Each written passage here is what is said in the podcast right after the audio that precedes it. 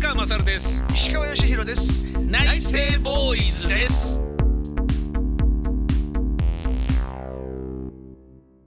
内政ボーイズ宮川勝です。石川義弘です。よろしくお願いします。よろしくお願いします。今日はちょっともうね、真面目な話になりがちなテーマですけど、何ですか？キャリアを積むことで作品作りに及ぶ影響とはというテーマです。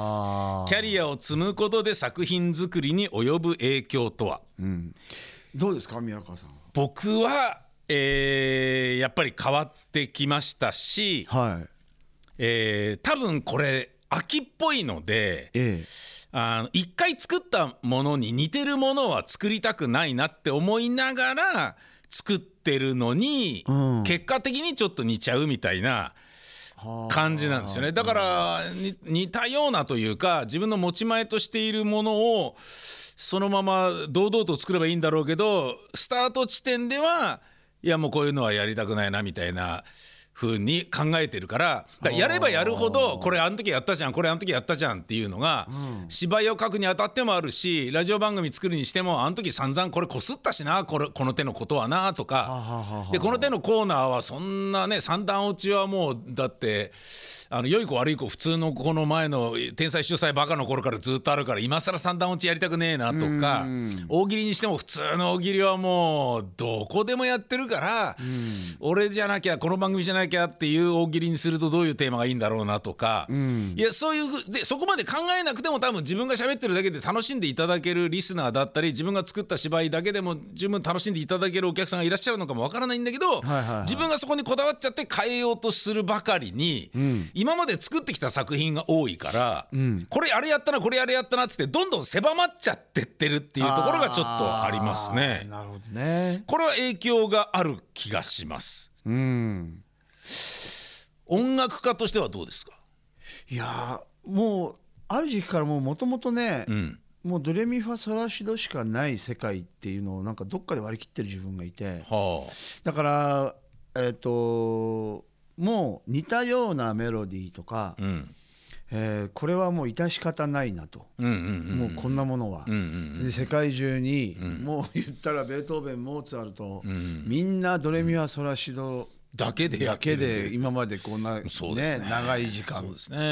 そうするともうマンパワーの問題になってくるじゃないですか。その自分がその、だから例えばじゃあ、1曲の楽曲を10人の人が歌ったら、やっぱり10パターンの表現があるから、やっぱりその人間の表現っていうものに重きを置いて、メロディーを作るっていう意味では、なるべくなんか自由に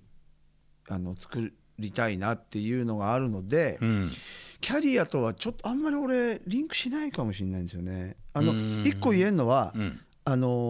俺まだ大丈夫かなって、その要はその音楽に、ちょっとドキドキしてる自分を発見する時があるんですよ。でそれはいいですね、メロディーなんですけど、やっぱり自分の好きなメロディーが、そういう曲が生まれた時に、やっぱり嬉しくて何回も聴くんですよね。そのメロディーを、自分が作ったそのメロディーをすごいやっぱり好きなんですよ、その時。だからでもやっぱり結局飽き性だから、それをずっと聞くわけじゃなくて、その時その出来上がった時に、このメロディーいいなって思ったものに、誰よりも自分が寄り添ってドキドキしてるっていうか、それがね未だにあるんですよ。そうだからそういう意味では、ものづくりに対して今はないですかね。昔の方はねあったんですよ。こだわりとか、もっとコード覚えなきゃとか、もっとこんな洒落たコード進行じゃないとダメだとか、だけどよくよく考えてみたら、誰でも弾けるコードでやっぱりいい曲がやっぱり一番いいんですよね。でそれにいろんな和音を付け足していけばいいだけで、だけどそのメロディー自体に特別なものってのはないっていうのが俺の中にあるから、そうだからね、そういう意味ではね、キャリアとあんまりなんか僕は若い頃にこれダメだなと思ったのは、そのまあ自分が飽きちゃうとかこれ前に作ったことがあるあれに似てるなとかいうことで、その過去の自分と戦うっていうの考え方と別に、評価されてくるじゃないですか、はい、表現をしてると、であなたはこういうところがいいねとか、あなたの劇団はこういうところがいいですねとかっていう評価をされてくると、それに応えなきゃいけないとか、応えた方がいいのかなっていう自分が生まれてくるけど、だけど考えてみたら、その自分はこれを持ち前としているんだっていうふうに、決めつけることほど自分の可能性を狭めてることはないなっていうふうにある時思う時があったんですよ、求められてるからそれ作るとか、これが自分の売りなんだみたいな、こういうような作風が自分の売りなんだみたいに、求められてるからといってそこに絞り込むと、本当はこういうこと書けるのにそういうのをやらないでおこうとかっていう、自分の可能性の目を自分で摘み取ってるっていうことに気づいて、それがちょっと嫌だなって思ったんですよね。そうですね。で劇団の制作と、いやでもこういうので今までここ来たんだからもうちょっとこの路線を行ってくださいって言われるんだけど、いやそういうんじゃないのやりたいなみたいなのが、どの戦いが結構あったんですよ。それと別に、その自分で作ったものに飽きちゃう人っていうのもいるじゃないですか。いますね。例えば河本大翔のブルーハーツの彼らは、もう自分たちが作った曲二度と演奏しないみたいなところがあるじゃないですか。そうですよね。僕が過去に作った自分たちの歌をライブでやるのはサザンオールスターズを歌うのと同じぐらいありえないことだと思うよってヒロとか言うっていう、なるほどって思うじゃないですか。だけど小沢健二みたいにもう全然もう爆発的にヒットしたあのアルバムと同じようなものをみんなが求めてるのに全然出さずに、で数十年経ってようやく出すみたいなことをやったりするじゃないですか。その何なんですかね、天の弱な考え方の方がいいのか、それともその何にも考えずにただ作りたいから作るっていうことの方がいいのか、どっちがいいんだと思います？いや俺はね、単純にその巡り合わせってすごい大きくて、ディレクターとかプロデューサーとかその時のやっぱり特に僕らの時代って、やっぱりプロデューサーディレクターの権限ってとてつもなく大きくて、そうするとやっぱりで実際俺ももっと石川はもっとロックっぽく歌わなきゃいけないからって言って、で俺っていうわざとそういう歌い方もさせられてたから、だからツアー中とかでも、やっぱ今のが全然声枯れないし、なるほどね、そうで確かにお客さんにも言われるんだけど、昔みたいな歌い方が好きっていう人もいるんですよ。なるほどね、そうか、でもそれは確実に声帯に負担のかかる歌い方で、それでなんかちょっと鼻詰まったような、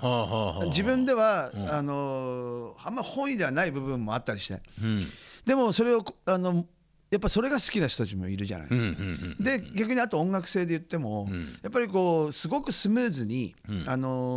いい悪いは別にして、やっぱり世に出ていける人っていうのは、その時のやっぱりジャッジするプロデューサーとか、ディレクターさんとの、その距離感とか関係性が、やっぱすごい一枚岩なんですよね。すごい例えばだから絶対ヒットを打てるバットがあるとして、でそれを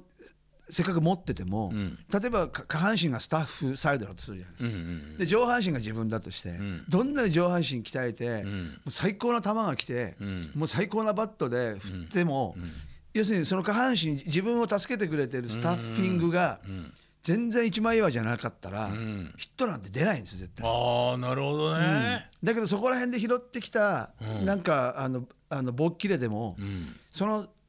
バランスがすごくちゃんと整ってさえいれば、多少の汚い棒でもヒットは出るんですよね。なるほどね、だからやっぱりその、まあこれがその商売っていうことで考えた時に、やっぱりその巡り合わせってとっても大事で、でそんな中で例えば僕らはニューミュージックとかポップス側じゃないですか、でさっき言ったそのブルーハーツだとか、まあ例えばその細野さん的なね、カテゴリーがあるとするじゃないですか、でまあさっきのその小沢さんとかもそうですけど、ちょっとインテリかものすごくこだわってるかみたいなちゃんとベールがあって、でそれでなんかこう自分の主張みたいなのがうまく合わさると、なんか逆に俺はだからジャンル羨ましいなと思うんですよね。なんかちょっとこうニューウェーブっぽいものとか、思いっきりストレートなパンクロック、ポップなパンクロックとか、でやっぱりこう普通にポップスとかだと、やっぱりすごくそのメディアの協力だったり、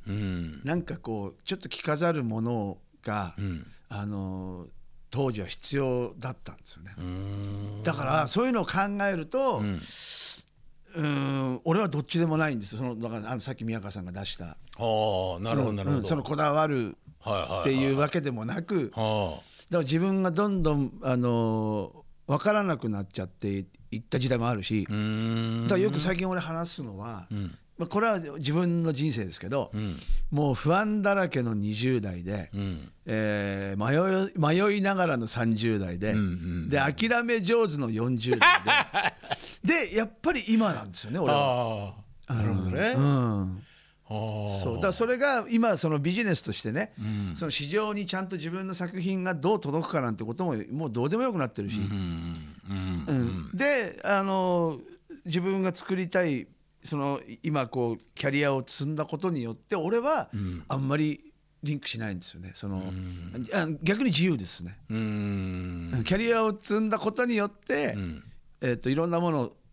を捨ててきちゃったから、なるほどね、すごい自由ですね。で自分のメロディー大好きですごいドキドキするし、そういいですね。そうなんですよ。それはいいな。昔なかったですもん。そうなんでこんなっていう、なんかそうか、昔はやらされてた感もあるわけ。そうですね、もちろん自分で望んで そこにどっぷりいたんだけど、でもそのやらされてる手をもないと、多分持たなかったんでしょうね自分がね。いろんな部分で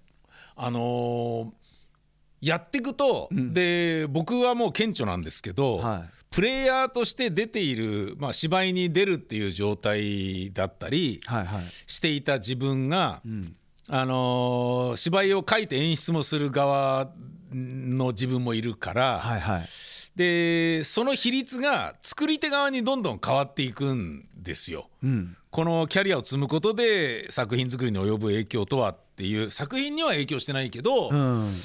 自分が表方の要素をもっと下げて、もっと作り手側の創造主のウェイトをどんどん上げたくなって、で公演とかアトリエ公演とかでも自分はなるだけ出ないように持ってきたいみたいな風になるんですよ。その方が自分がこう客観的に作品を見て自分の思い通りのものにより近づけることができるような気がするんですね。でこれって例えば番組でもディレクターだった人がプロデューサーになって編成になって社長になってみたいに、こうどんどん俯瞰の位置に行くじゃないですか、現場から離れて、つまり最前線から遠のいていながらでもそれを管理する側に回っていくでしょ、でそれが割と俺普通なんじゃないかなと思うんですけど、年を取るってそういうことなんじゃないかなと思うんですけど、石川さんの場合はその人をプロデュースしたいとか、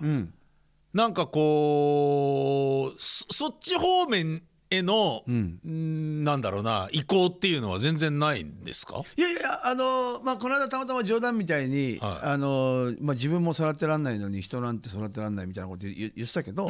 でも本当タイミングっていうか縁があったら、もしそういう機会があったら、全然その拒否するつもりもないし、でなんだろうな、できるだけ、自由にやらせてあげたいなと思いますよね。なんかそういう人にもし出会えたらね。うん、なんかね、そのラジオ番組を僕が携わることで言っても、うん、そのまあ最初に石川義弘のオールナイトニッポンの作家につけたっていうのもあるんだけど、その後自分が表方としてラジオパーソナリティをやって、うん、で実績を少しずつ残していくと、うんその自分の出演するラジオだったらこれはできないけど別の人が出演するラジオだったらこれできるなっつって、うん、で別のラジオ番組を作りたくもなるしプロデュースもしたくなるんですよ、はいはいはい、でそれがこのなんか制作会社を大塚に構えるに至っちゃったんですけど、うんはいはい、そういうなんかこう自分が嫌いじゃないんだけど自分っていう表現者だと、うん、そいつの自分の持ち味っていうと一色だけだけど、うん、別の色味のものを持ってる人にこういうのを曲を書いてあげたいなとかそういう渇望感っていうのは湧いてこないんですか？だから、まあ、今までも、うんまあ、数は少ないですけど、うん、楽曲提供とかさせてもらって、うんでやっぱり面白いんですよ自分が作ったものを、うんまあ、お芝居もそうかも分かんないですけど、うん、こうやって歌うんだとか、はいはいは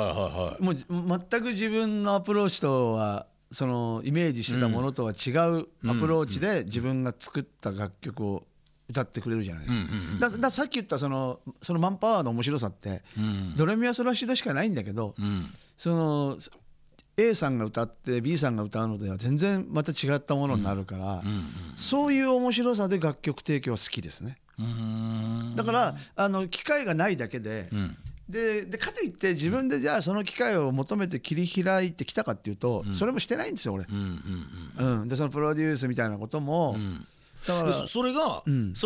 から表現者としての自分に大満足してるからそっち行かなくてもいいやっていうことだったのか、うん、どういうことだったんですか？いや全然全くそういう縁がなかった。なんとなく縁がなかったっていうだけの話。そうです鮫洲食堂は、はい、なんですかねこう石川義弘っていう鎧を、着てる限りはこういうことできねえよなみたいなものがあるからちょっとはみ出したくて始めたものなんですか？そういうあれはもともと要はフォーク少年だったから、うん、自分がね、うんうんうんうん、だからなんかちょっとフォークっぽい要素をなんかこうそれで3コード縛りとかそうですもう簡単なコード進行で曲を書いていくっていうだからそういうので結構楽しんではいるんですけど、ね、そう石川義弘を演じることにちょっと疲れたとかそういうことではないんですか？じゃあ全然あそうなんですね。そうだからもう石川義弘ってね、うん、まあだからまあ、例えば宮川さんと違って俺はもうラジオがしんどくてしょうがなかったからさあの頃はねいや今はそんなことないんだけど本当にすいませんでした。で、まあ、でっかい番組でしたからね。そうなんです。それで俺オールナイト3年ちょっとぐらいかなやって、うん、でその後FM で、はい、あれも全国36、はいはい、JFN のね JFN の、はい、ラジオ黄金時代そう、はい、あれも全国ネットじゃないですか、はい、で同じ1時3時っていう時間帯で、はい、でそれも結構長くやらせてもらって、うんうん、でそれ終わった時に、うん、もうじゃあ俺ラジオってじゃあ何やればいいのかなと思っちゃって、うん、で本当に俺はもうそのなんだろうなコンプレックスがすごい強かったから本当語彙力ないしその表現とかが自分でやっぱりすごいコンプレックスがあったんですよね。だからもういいやと思ってその時にもういいかなそれであんまりライブで MC のないそれはねもうちょっと後ですけどねそういうわけではない、うんうんうん、じゃあ死ぬまでに最後に作りたい作品といったらどんなものになるんでしょうね？曲ですか？はいと曲でも何でもで分かんないですよ。だから今はシンガーソングライターだけど、うんうん、もしかしたら2年後にシンガーソングライターやってないかもしれないじゃないですか。そうですよ。陶芸家になってる可能性だってないことはないでしょ、うん、分かんないですよ、ね、だけど作品を作っていたとしたら、うん、どんなものを最後に残したいですかね？これが最後っつったらやっぱりお漬物かな。自分食べ物、うん、お信仰はあもうこれ以上の進行はないだろうっていうのを作りたいですね。いろいろスーパーでも買ってくるんですけど、はいはい、やっぱりね、違うんですよね。で自分でじゃあつけたこともあるんですけど、でもそれにはやっぱりすごい時間かかるし、ね、結構そのぬか床もね、手間も大変じゃないですか。だからぬかは大変ですよ、はい、だからまあ別にその、ぬかに限らず、酢漬けでもいいし醤油漬けでも何でもいいんですけど、なんかね、漬物を自分なりの極めたいですね。そこでこう卵かけご飯にはこの漬物半端じゃないなっていうのをうひゃうひゃ食べたいですね。なるほどね、はい、最後にたどり着くのは漬物、はい、なるほど。今僕ちょうどねべったら漬けが、塩麹を自分で作ってべったら漬け作ってるんですけど、すげえ頑張ってるんですけど、